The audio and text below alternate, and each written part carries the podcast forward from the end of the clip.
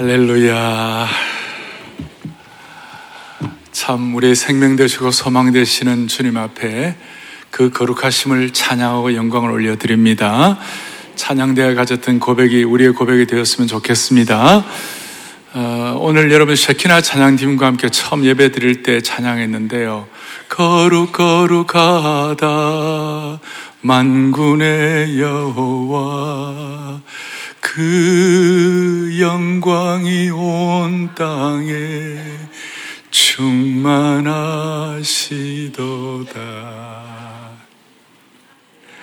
아유, 저는 오늘 그 앞내부딕을 하는데요. 이 곡의, 이 가사에 그냥 제가 마음에 녹아버렸어요. 우리 같이 미천한 인생이 창조주 하나님의 거룩성을 이렇게 경배할 수 있다는 것이 너무 감사해요. 한번 해보시겠어요? 거룩 거룩하다. 만군의 여호와 그 영광이 온 땅에 충만하시도다. 다시 한번. 거룩 거룩하다. 만군의 여호와 그 영광이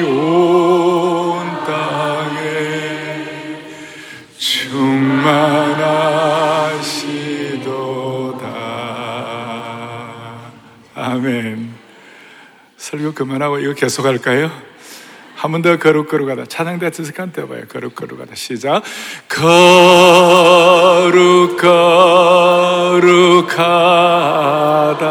거룩거룩하다. 만군의 여호와 그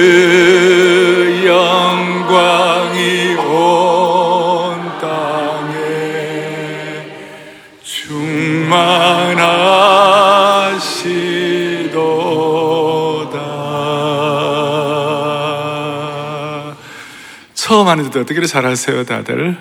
감사하고.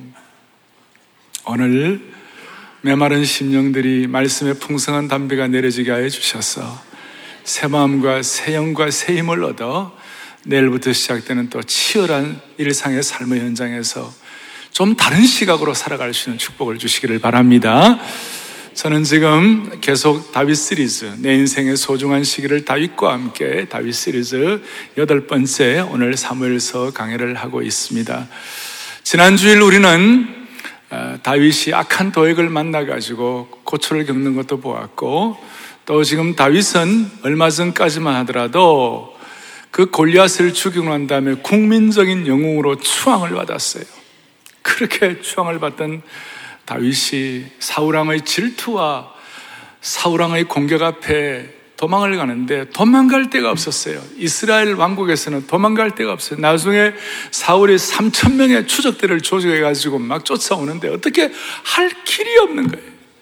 그래서 할 수 없이 이제 저 블레셋 땅으로 도망을 가면 적국 땅으로 도망가면 내가 좀 안전해지지 않겠나는 그런 마음으로 블레셋의 가드란 곳에 갔는데 거기에 가드가 그 골리앗의 고향이었고 사람들이 다윗을 알아보았어요. 그래서 할 수 없이 다윗이 거기서 어떻게 했냐면 그 미치, 미치광이처럼 미친 채를 했어요. 아니, 실제로 사람 미쳤다고 생각할 정도로 수염에다가 침을 막 흘리면서 그렇게 정말 너무 비참하게 됐어요.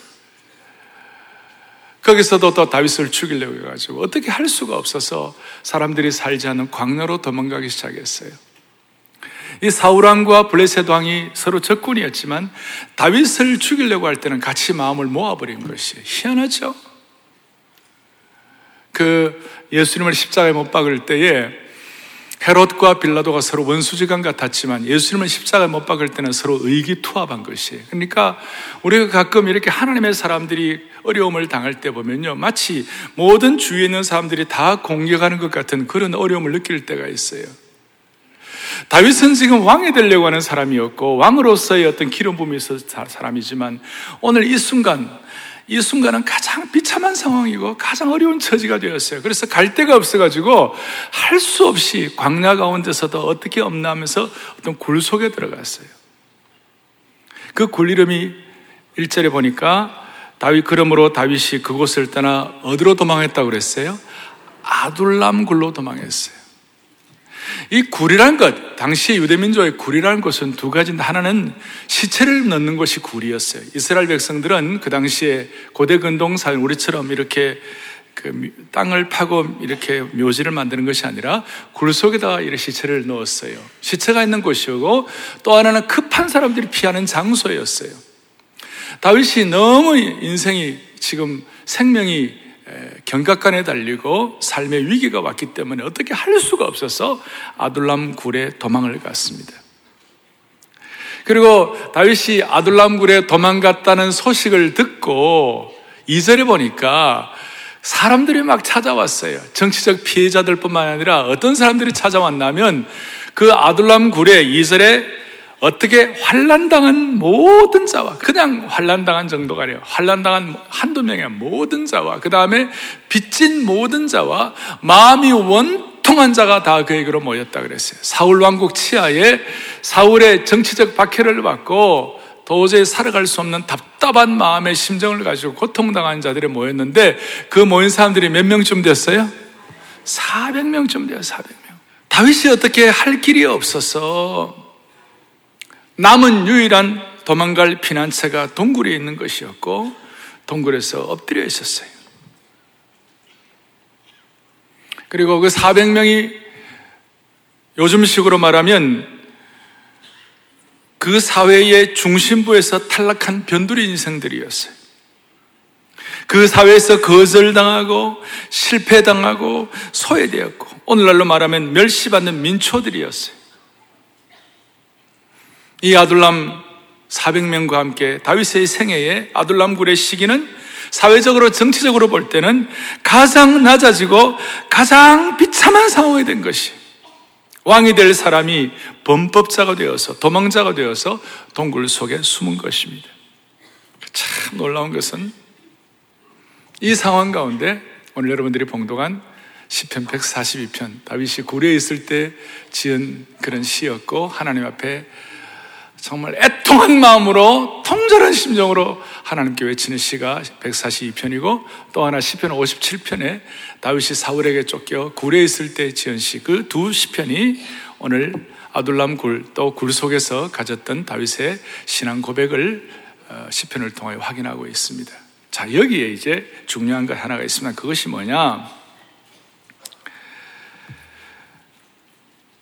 400명이 모인 그 사람들은 말씀에 있는 것처럼 환란 당한 자와 빚진 자와 마음이 원통한 자였어요.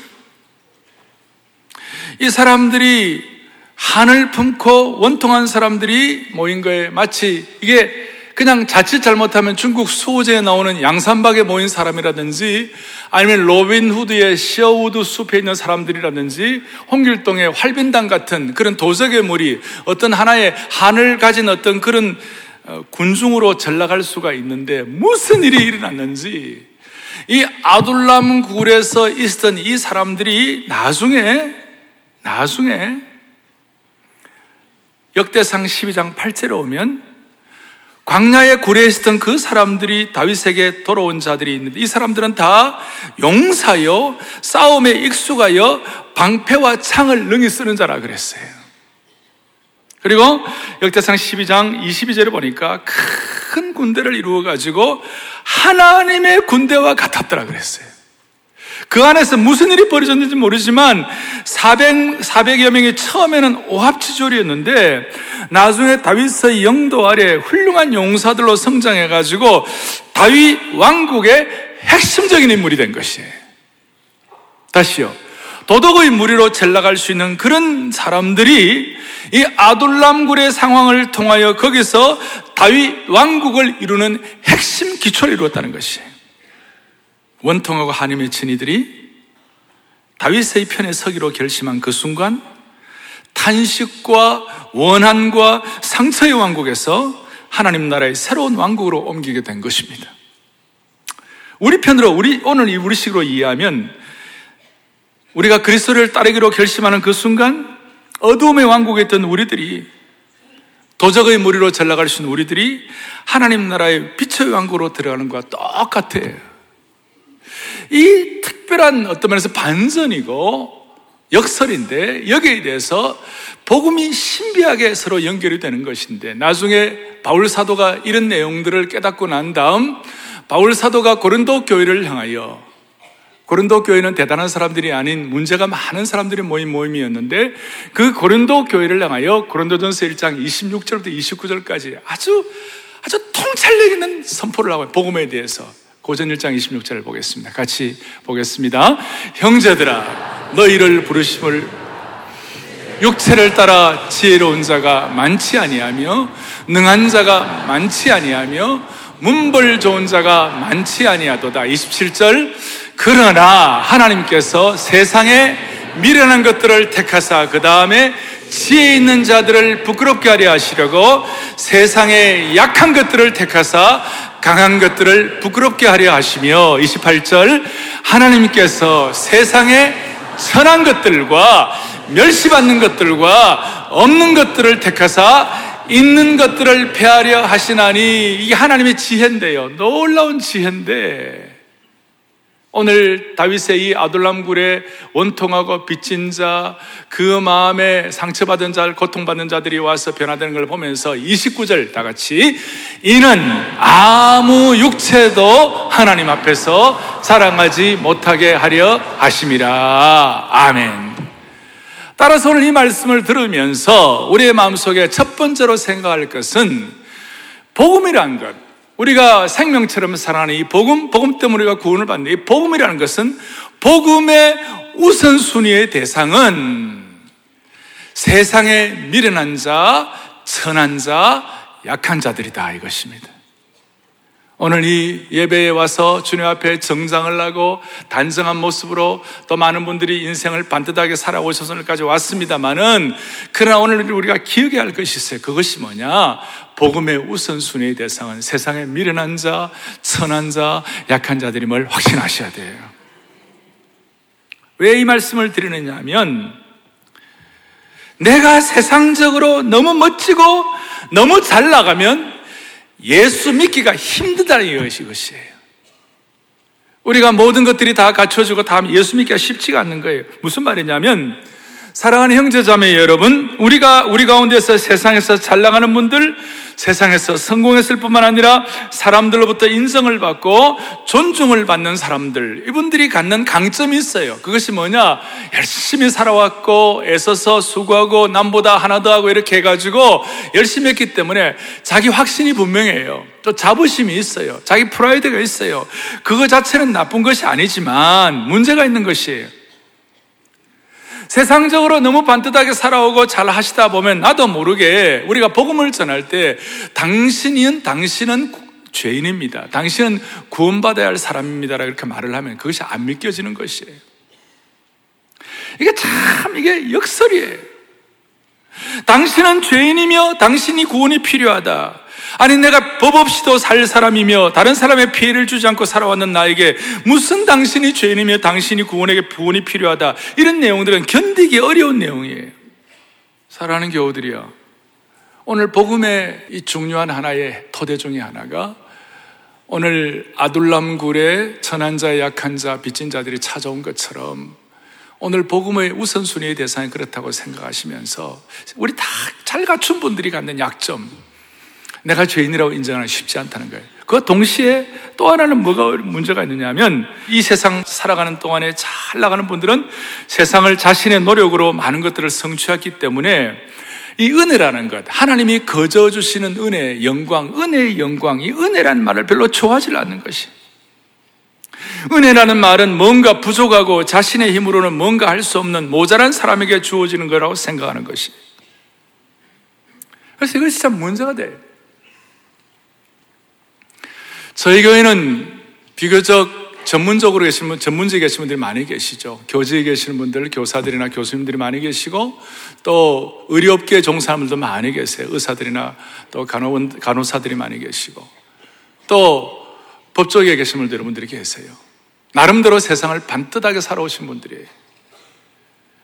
근데 그렇게 사시는 분들이 오늘 아둘람 굴에서 이 천한자 멸시받는 민초들이 하나님 나라와 다윗 왕국의 영광스러운 하나님의 군대가 되었다는 것들을 이해하기가 쉽지가 않아요. 오늘 비록 우리의 삶에 하나님의 은혜를 많이 주셔서 영적으로 복음을 깊이 깨달을 수 있는 어떤 그런 환경이 아니, 아니고 모든 것이 다 반듯한 분들은 오늘 하나님께서 영안을 열어주시기를 바라는 것이 한번 생각을 해보세요. 많은 것들이 갖추어지고 지위가 있고 명예가 있고 권력이 있고 인기가 있고 영향력이 있고 다 좋으니 좋은데 왜 예수를 믿겠어요? 다 갖춰진데 왜 예수를 믿겠느냐고요. 오늘 아둘람 굴에는 누가 오는 거예요? 가난한 자, 그 다음에 비난 자, 천한 자, 원통한 자, 통절한 자들이 오는 것이에요. 사울 왕국 치하에서 왕궁에서 사울의 혜택을 받고 모든 것이 잘 나가면 왜 아둘람 굴에 옵니까? 그 사람들은 안 오는 것이에요. 이 세상에서의 안녕과 평안과 세상의 즐거움과 쾌락과 명예가 너무 좋은데 다 갖추었는데 왜 예수를 믿겠느냐고요.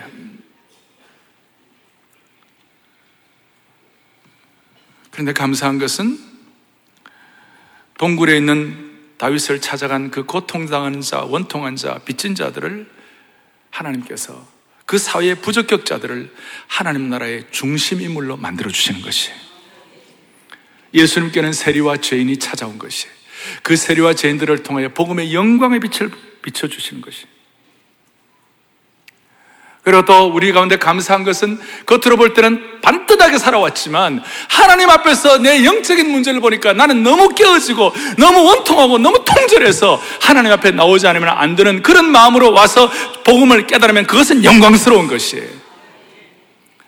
그래서 복음은 좀 과격해요. 복음은 좀 급진적이에요. 복음은 좀 순전한 데가 있는 것이에요. 그래서 복음의 과격성, 복음의 급진성, 복음의 순전성을 좀 살피겠어요. 복음은 이런 면에서 과격합니다. 복음의 순전성이 있습니다. 복음이란 것은 모든 사람을 위한 좋은 소식입니다. 그러나 모든 사람의 마음을 즐겁게만 하는 좋은 소식은 아니에요. 복음은 받을 만한 사람에게는 복된 소식이지만 어떤 이에게는 심히 거북하고 외면하고 싶은 소식이기도 합니다. 모든 것이 안정되고 모든 것이 잘 나가고 모든 것이 평안한 사람들에게는 이것이 어떤 면에 외면하고 싶은 소식일 수도 있어요. 실제로 세상에서 잘 나가는 사람에게는 복음이 거북하기 짝이 없는 것이에요. 이런 면에서 복음은 본질적으로 과격하고 급진적이고 순전한 면이 있습니다. 요한복음 6장에 보리떡 다섯 개와 물고기 두 마리 5천 명을 먹이신 오병이어 사건을 잘 아실 거예요. 그래서 사람들이 수천 수만의 사람들이 예수님을 따르며 예수님을 왕으로 삼기를 원했어요. 예수님이 자신의 육신의 필요를 채워줄 것이라는 기대를 가지고 예수님을 따라갔어요. 그래서 예수님 가는 곳마다 그 추종자들이 인산인해를 이루었어요.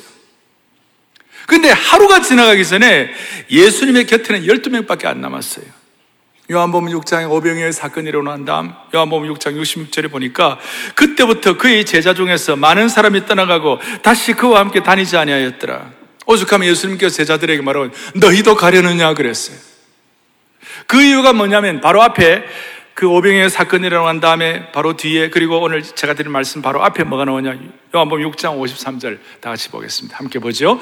인자의 살을 먹지 아니하고 인자의 피를 마시지 아니하면 너희 속에 아주 아주 과격한 말씀이에요. 예수님 살 먹지 아니하고 예수님 피 마시 피 마시지 않으면 생명이 없다 그랬어요. 그리고 55절 56절에 보니까 내 살은 참된 양식이요 내 피는 참된 음료로다. 내 살을 먹고 내 피를 마시는 자는 내 안에 가고 나도 그의 안에 가나니 이해가 안 되는 말씀이에요. 사랑하는 교우들이여 복음은 예수님의 살을 먹고 예수님의 피를 마시는 것이에요. 이 청중들이 그 당시의 청중들은 이 과격한 말씀을 받을 수가 없었어요. 아마도 살을 먹고 피를 마시라는 예수님의 말씀은 청중들에게 벼락처럼 들렸을지 몰라요. 예수님의 살과 피를 마신다는 것은 신학적으로 예수님이 십자가에서 살을 지키시고 피를 흘리심으로 말미암아 그 대속의 사건을 우리가 믿는 것을 말하는 것이 그런 의미에서 원색적이고 급진적이고 과격한 것입니다. 이 생명의 복음을 받아들이기 위하여 오늘 아둘람굴에 모인 원통한 자, 비천한 자, 빚진 자, 환난당한 자, 오히려 그런 분들이 복음을 더 잘 받아들일 수 있고 고린도 교회를 향하여 바울이 가졌던 그 하나님의 지혜, 그래서 세상적으로 다 갖춘 분들이 오늘 우리의 마음속에 영적인 깨달음을 주셔가지고 이 복음의 신비의 마음이 접목되기를 바라는 것입니다. 정리하겠습니다. 무슨 말인가 하면 다윗이 아둘람 굴에 있던 시기가 정치적 사회적으로는 가장 비참하고 슬플 때였지만 다윗의 영적으로 볼 때는 이것이 변곡점이 되고 터닝 포인트가 되고 전환점이 되는 것이에요. 그러니까 아둘람 굴이 나중에 다윗 왕국의 권력 기반이 되는 것이에요. 기가 막힌 반전이에요. 비천한 자, 양산밭 같고 활변당 같고 그런 난민 무리가 왕실 최정예 근위 부대가 된 것이.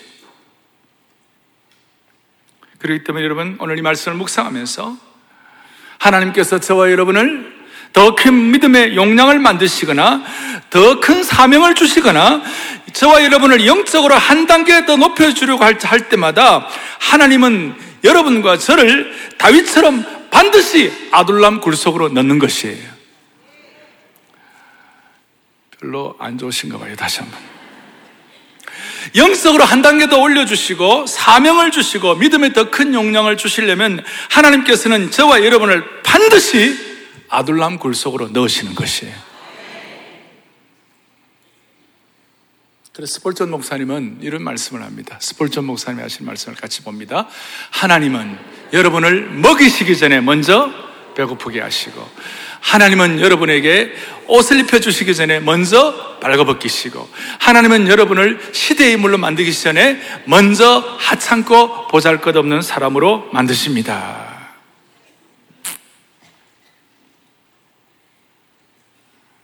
아둘람굴은 다윗에게 있어서는 왕의 보호자로 가는 길의 필수 코스였어요. 다윗은 왕이 될 사람이었지만 동굴의 길을 통하여 아둘람의 굴의 길을 통하여 왕좌로 올라갈 수 있었습니다. 하나님께서는 다윗을 예수 그리스도의 언약의 계보로 삼기 위하여 아둘람 굴의 과정을 거치게 하신 것입니다. 이것은 단순히 예수 믿는 사람의 고난이 있다, 뭐 그 정도가 아니에요. 그보다 더 깊은 뭔가가 있는 것이에요. 이것이 하나님의 복음적 방식이에요. 비참한 아둘람의 환경이 하나님의 왕국의 토대가 되는 역사의 반전은 오늘 우리 한국의 역사에도 동일하게 접목이 될 수가 있는 것입니다. 일제 36년도 일본의 식민지 치하 36년은 우리 민족으로 보면 통으로 우리 민족 전체가 거대한 아둘람 동굴에 들어간 것이. 그 동굴에 들어가서 오히려 그 가운데 기도하고 메어 달릴 때 무슨 일이 벌어졌는가?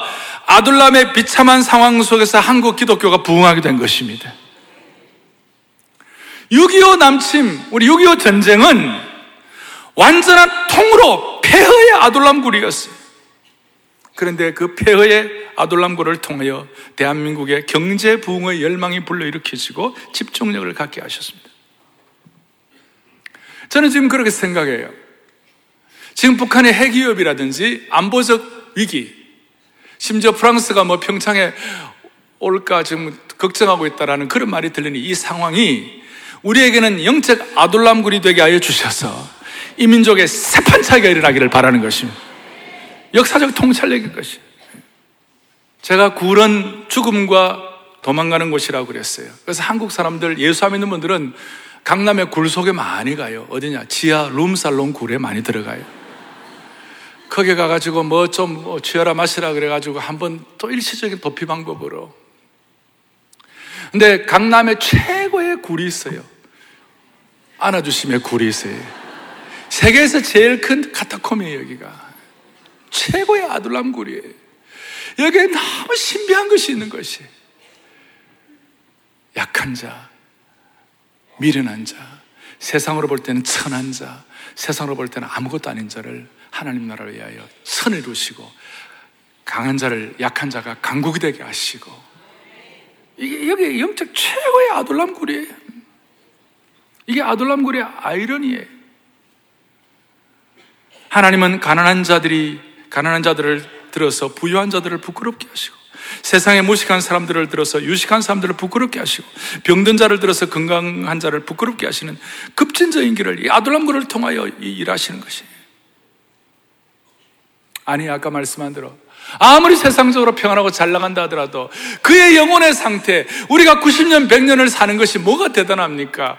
하나의 새벽에 이슬과 같고 안개같이 사라지는 이 찰나적인 인생을 사는 것. 아무리 잘 나가는 사람도 80, 90 되면요, 무슨 일이 벌어져요?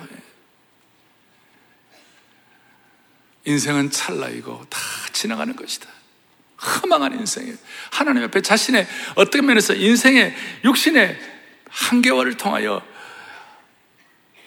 어떤 원통함이 있는 것이 하나님 앞에 나올 때 하나님이 일해 주시기를 바라는 것입니다. 그래서 하나님께서는 오늘 이런 아둘람굴의 이 반전의 역사를 우리의 것으로 확인할 수 있도록 이 아둘람굴에서 다윗이 무엇을 배웠길래 다윗 자체는 그렇게 새로워지게 되고 그리고 400여 명의 사람들이 도적의 무리가 될 뻔한 사람들이 왕실 근위부대와 하나님의 군대가 될 수가 있었을까? 그걸 오늘 10편 142편과 57편에서 몇 가지를 정리를 하고 있어요. 오늘 우리가 적용해야 할 것이에요. 10편 142편에 다윗이 굴에 있을 때에 지은 마스길 곧 기도라고 그랬어요. 다윗이 아들람굴에서 뭘 배우세요? 첫 번째 배운 것이 뭐냐? 내가 소리내어 1절에 내가 소리내어 여호와께 뭐 한다고 그랬어요? 부르진다고 그랬어요. 내가 소리내어 여호와께 간구하는도다. 내가 소리되어 부르짖는다. 그리고 5절에도 보세요. 여호와께 내가 주께 부르짖는다. 6절에도 나의 부르짖음을 주님 들어 주시옵소서. 여러분 굴 속에서 제일 잘할 수 있는 것이 부르짖는 기도예요. 할 게 그거밖에 없어요. 한 사람 마음, 여러분 비통하고 답답하고 슬픔에 젖어 있고 마음이 낮아져 가지고 어떻게 할 수가 없어요. 부르짖는 거 외에는 할 길이 없는 것이에요. 부르짖는 이유가 뭐예요? 3절에 보니까 올무를 숨기고 다윗을 잡으려는 정, 정탐꾼들이 있고 그 다음에 그 주위에 보니까 나를 앞뒤 좌우를 살펴보니까 아무도 기댈 데가 없고 사절에 피난처도 없다고 또 사절 뒤에 보니까 영혼을 돌보는 보호자도 아무것도 없는 거예요. 그러니까 어떻게 할 수가 없어요. 부르짖는 것 외에는 다른 길이 없었어요. 사랑하는 여러분, 이렇게 말할 수 있어요. 아둘람 굴에서의 부르짖는 기도가 다윗 왕국의 기초가 된 것이에요. 다시요. 다윗 왕국의 기초는 부르짖는 기도를 통하여 아둘람굴에서 형성이 된 것이에요. 다윗과 반대로 다윗의 왕위를 계승한 사람이 솔로몬 왕입니다. 솔로몬은 잘 유복하게 태어나서 잘 자라고 잘 평안했어요. 그런데 솔로몬은 부르짖는 기도를 배울 수가 없었어요. 솔로몬에게는 아둘람굴이 없었어요. 그러니까 솔로몬의 말로가 좋지가 않아요. 사랑하는 교우들이여, 우리의 삶과 환경이 아둘람굴 같이 어려운 상황이라 할지라도 이곳에서 우리가 하나님 앞에 부르짖는 기도를 하기만 하면 하나님은 우리의 역사를 반전시켜 주시는 것입니다. 난민의 무리가 하나님 나라의 왕실 근위대가 되는 것을 허락해 주시는 것이에요. 요즘 우리 교회 터비스의 토요비전 새벽 예배에 기도에 불이 붙었어요. 어제는 제가 사랑의 교회 부임하고 한 14년째 거의, 거의 뭐 공식적으로는 별로 없었던 일을 하나 했어요. 그것이 뭐냐면 주여 삼창하자고 그랬어요. 여러분, 저는 우리 교회는 말씀 중심에 훈련하는 교회고 이래 하다 보니까 그리고 저는 또 뭐 과거에 캠퍼스 사역도 하고 또 제자 훈련하고 또 이 소그룹 성경, 기납법적 성경 뭐 이렇게 하다 보니까 좀 지성적 아닙니까? 그래가지고 이렇게 막 부르짖는 기도가 익숙한 편이 아니에요. 우리 교회 이 문화는. 근데 어제는요, 주에 삼창하니까, 하자니까 완전히 떼창을 했어요. 떼창을 어제. 간절한 마음으로 손을 들고 주님 앞에 기도하는데 기가 막혔어요. 아둘람굴에 있으면 배울 수 있는 것이 부르짖는 기도예요. 간절한 마음.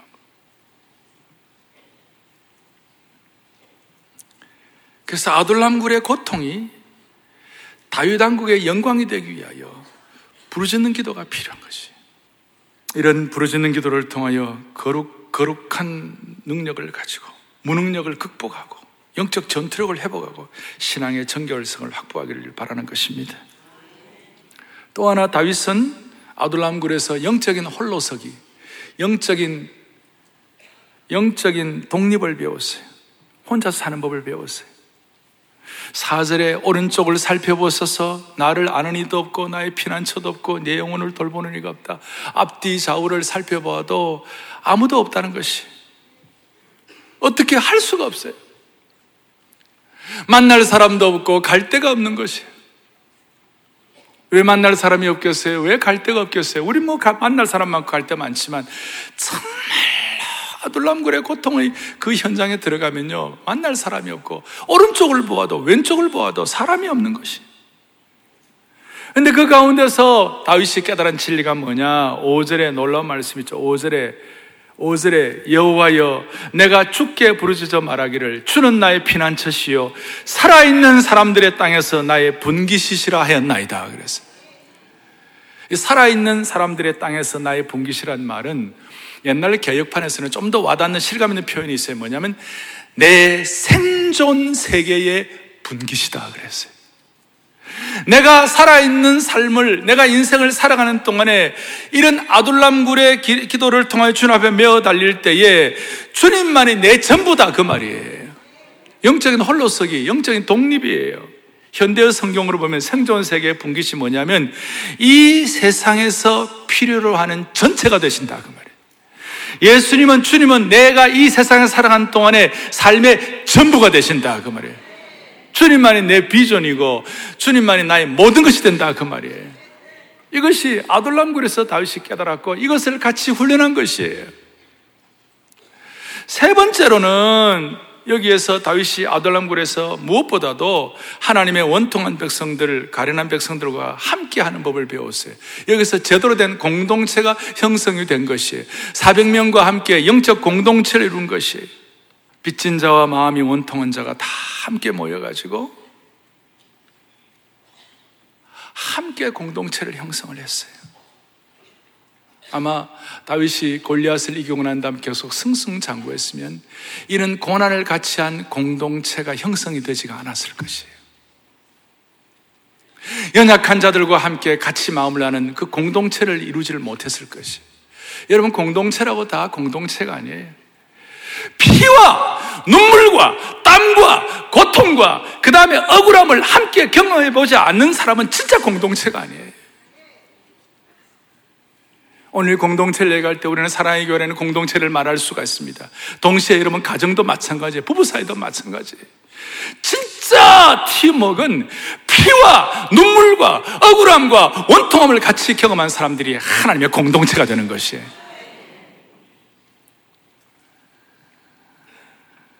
아둘람 굴의 고난을 이겨낸 공동체는 피와 땀과 눈물로 맺어져 있기 때문에 절대로 쉽게 넘어가거나 파괴되지 않는 것입니다. 동지의 전후의 형제로 뭉쳐있기 때문에 아둘람굴의 어두운 고난의 터널을 함께 지나왔기 때문에 절대로 쉽게 파괴되지 않은 것이 웬만한 어려움은 이겨낼 수가 있도록 축복해 주시는 것이에요. 역경지수를 높이고 고난을 함께 이긴 체험을 가진 공동체는 강력하게 되는 것입니다. 그 강력함을 가지고 하나님 나라의 다윗왕국의 역사를 새롭게 써가는 것입니다. 오늘 사랑하는 교우들이여. 사랑의 교회라는 이 공동체를 통하여 땀과 눈물과 원통함과 안타깝고 고통당한 모든 것들을 이겨낸 이 공동체를 통하여 하나님이 일하시기를 바랍니다. 여러분들은 언제 하나님 부르짖는 기도를 해보셨어요? 여기에 토로한다고 그랬어요. 언제 하나님 앞에 내 심령을 토하는 기도를 해보셨어요?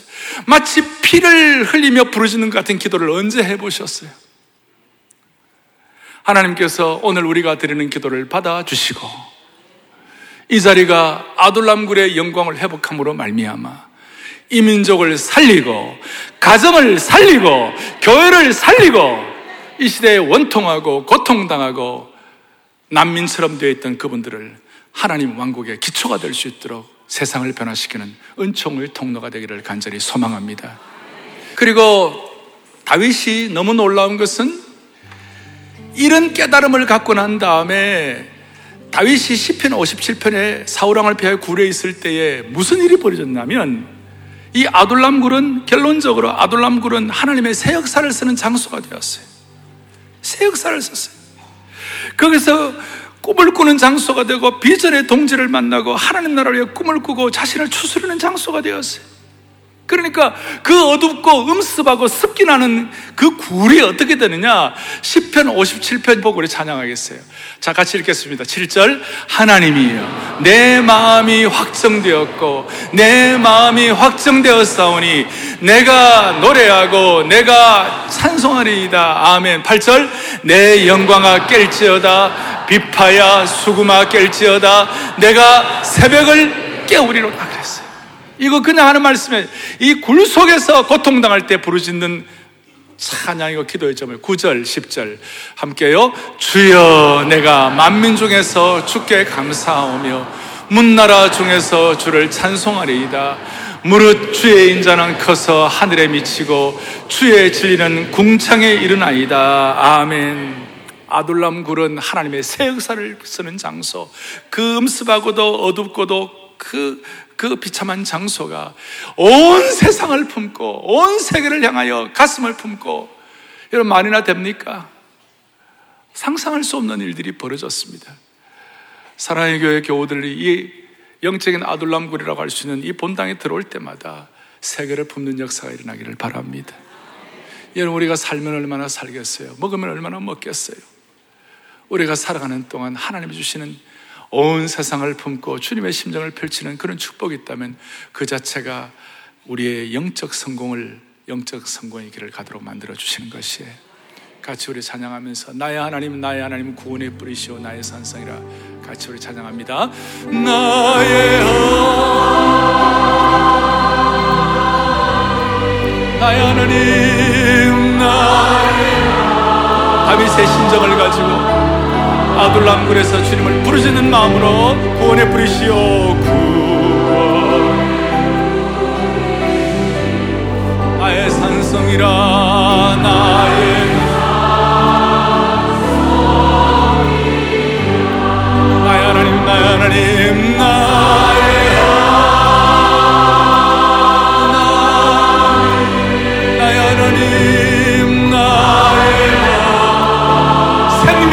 루간으로 생명의 멜루간으로 내게 씌워 주옵소서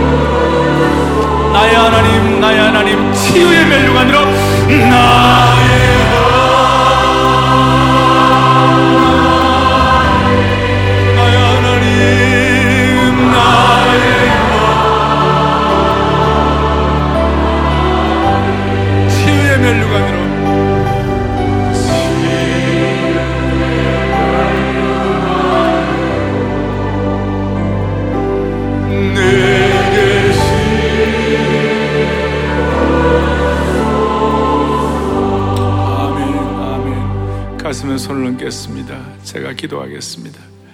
살아계신 하나님 아버지, 오늘 이 자리까지 우리를 불러주신 주님을 찬양합니다.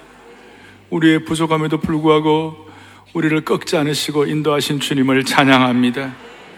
오늘 아둘람굴에서 피를 토하듯이 절규하고 부르짖는 다윗을 통하여 하나님의 심정을 깨닫게 하심을 감사합니다. 고통의 아둘람굴이 하나님의 왕국의 초석이 되었듯이 우리 성도들의 수많은 안타까운 환경들이 부르짖는 기도, 영적인 홀로서기, 믿음의 동지들과 공동체를 확인하는 시간 되게 하여 주시옵소서. 지난 시간 우리 함께 고난의 터널을 지난 우리 교회 모든 영적인 동지들을 주님 기억합니다. 땀과 눈물과 그리스도의 피로 빚어진 이 공동체인 우리 교회를 하나님께서 마음껏 사용해 주시옵시고 가정 가정을 사용하여 주시옵소서. 우리의 생명이시고 우리의 기도를 들으시는 우리 주 예수 그리스도를 받들어 간절히 기도 올리옵나이다. 아멘.